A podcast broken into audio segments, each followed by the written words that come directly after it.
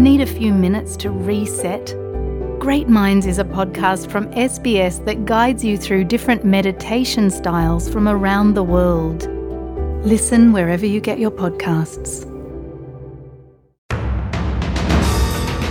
You're listening to S B S News. Joan and Gran didn't actually look that much alike. Joan took after Dad's side of the family, the Changs. Dad had moved to England from Malaysia when he was eighteen. He had round freckled cheeks and narrow eyes and smooth black hair like Joan's. That's Vanessa Len reading from her book, Only a Monster. It's one of around two thousand titles sold at Amplify Bookstore, an exclusive online shop that only stocks books written by people of colour. Jen Schwen Tao and Marina Sano founded the online store in November twenty twenty. Earlier that same year, in May twenty twenty, the death of George Floyd, a forty-six-year-old African-American man, drew widespread outrage after a video circulated online showing Officer Derek Chauvin holding his knee on Mister Floyd's neck as he gasped for breath on a Minneapolis street corner in the United States. His death sparked nationwide protest against racial inequality that soon spread to over sixty other countries, including Australia. At the time, both Marina and Schwen were living in Melbourne and studying a Master of Publishing and Communications at the University of Melbourne. It was during this time that Marina had the idea of creating a bookstore that would be exclusive to racially diverse authors.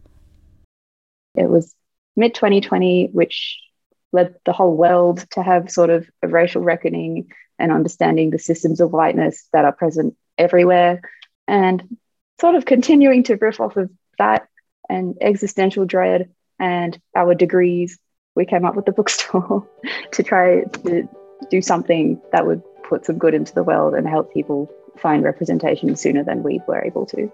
The bookshop was born at the dining room table of a four-bedroom share house in Parkville, Melbourne, where Marina lived at the time. Four-bedroom share house with five people, there was no space. We were keeping books in the dining room, which was understandably not the most convenient for me or my housemates, and we very quickly outgrew that. Since then, the operation has been upgraded. Then I moved. Now we're just using the second room of my house. Um, it is a regular sized bedroom. Yeah, and it's a lot better. Marina is Japanese-Australian but was born and raised in Singapore before moving to Australia in twenty seventeen to study a Bachelor of Arts at the University of Melbourne. The twenty-three-year-old says from a young age she struggled with her identity being mixed race. At the end of her undergraduate degree with a major in English literature, Marina realised she had never seen herself represented in a book she had read. I was having a massive identity crisis about if I was allowed to be a person of colour, which then sort of spiralled. And I was also studying English lit and realised that I'd never actually seen myself and like my family unit sort of represented in anything I'd read. Representation is now the foundation of Amplify's business model. We're focusing on racially diverse authors so that everyone can find themselves in a book and to ensure that we're not all just reading the same white monolithic stories over and over again. The other Amplify Bookstore co-founder, Schwen, is Singaporean and was born and raised in Singapore before moving to Australia in twenty sixteen after she graduated from high school. The twenty-two-year-old says underrepresentation of people with non-white backgrounds in all forms of content is what contributes most to identity issues among people of colour. I feel like I speak for like almost all P O Cs when I say that we all went through that phase where we wanted so badly to be white because that was all we saw in any media that we consumed. And it really does take a lot of unlearning to realize that wanting to be white is not necessarily like a good thing, and we should embrace our own culture. Because for me, like I grew up watching Disney and Nickelodeon, and while there was like That's So Raven, there was no Asian people on the screen. But she says there has been some improvement since she was a child. We have come quite far from when we were kids, but there's still so much to be done. But we've come far enough that I can find like books with Asian characters in it and be able to give them to my cousins to read because I don't want them to have the same identity crises that I had growing up. Schwen says the books for the store are selected every month by scrolling through publisher catalogues and looking up every single name to find authors of colour before adding it to the order list. It's an arduous process, but necessary in choosing the right books, as publishers are often unable to provide lists for what Amplify stocks. We try to ask the publishers to help us in this process. Some of them do a really, really good job and they understand what we're looking for, but a lot of times they don't understand what we're looking for and send us books by white people who are talking about race. On the Amplify Bookstore website, books are categorised into regions including Africa, Asia, Europe, Latin America, Middle East, North America and Oceania. There is also special categories for translated, First Nations and mixed-race authors.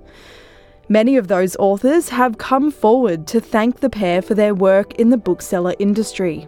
We do have a lot of authors come to us and kind of thank us for the work that we do, or to thank us for the space that we provide for everyone and all the in-between groups of being of people of color, I guess, to exist within Amplify has been really heartening to hear.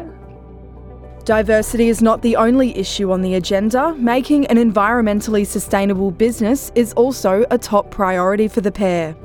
For us, it was really important from the get-go that we started the business as a sustainable business, because books itself are made from paper, which are trees that are being cut down. And just like as Gen Z ourselves, like we really care about the environment. And we know that consumers also want to be more sustainable.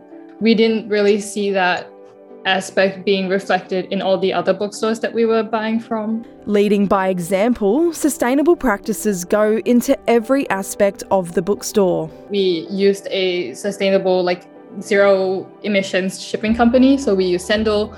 The books have to be packed in something that could be either recycled or compost composted. So we use Hero Mailers. And all like the paper is printed sustainably. The shipping labels are printed on like brown recycled paper. Um, and all of that stuff goes into every aspect of the bookstore that isn't the book itself, which we obviously cannot control. For now, the bookstore is solely online, but in-person selling is something the two hope to expand to in the future. Emma Kellaway, S B S News.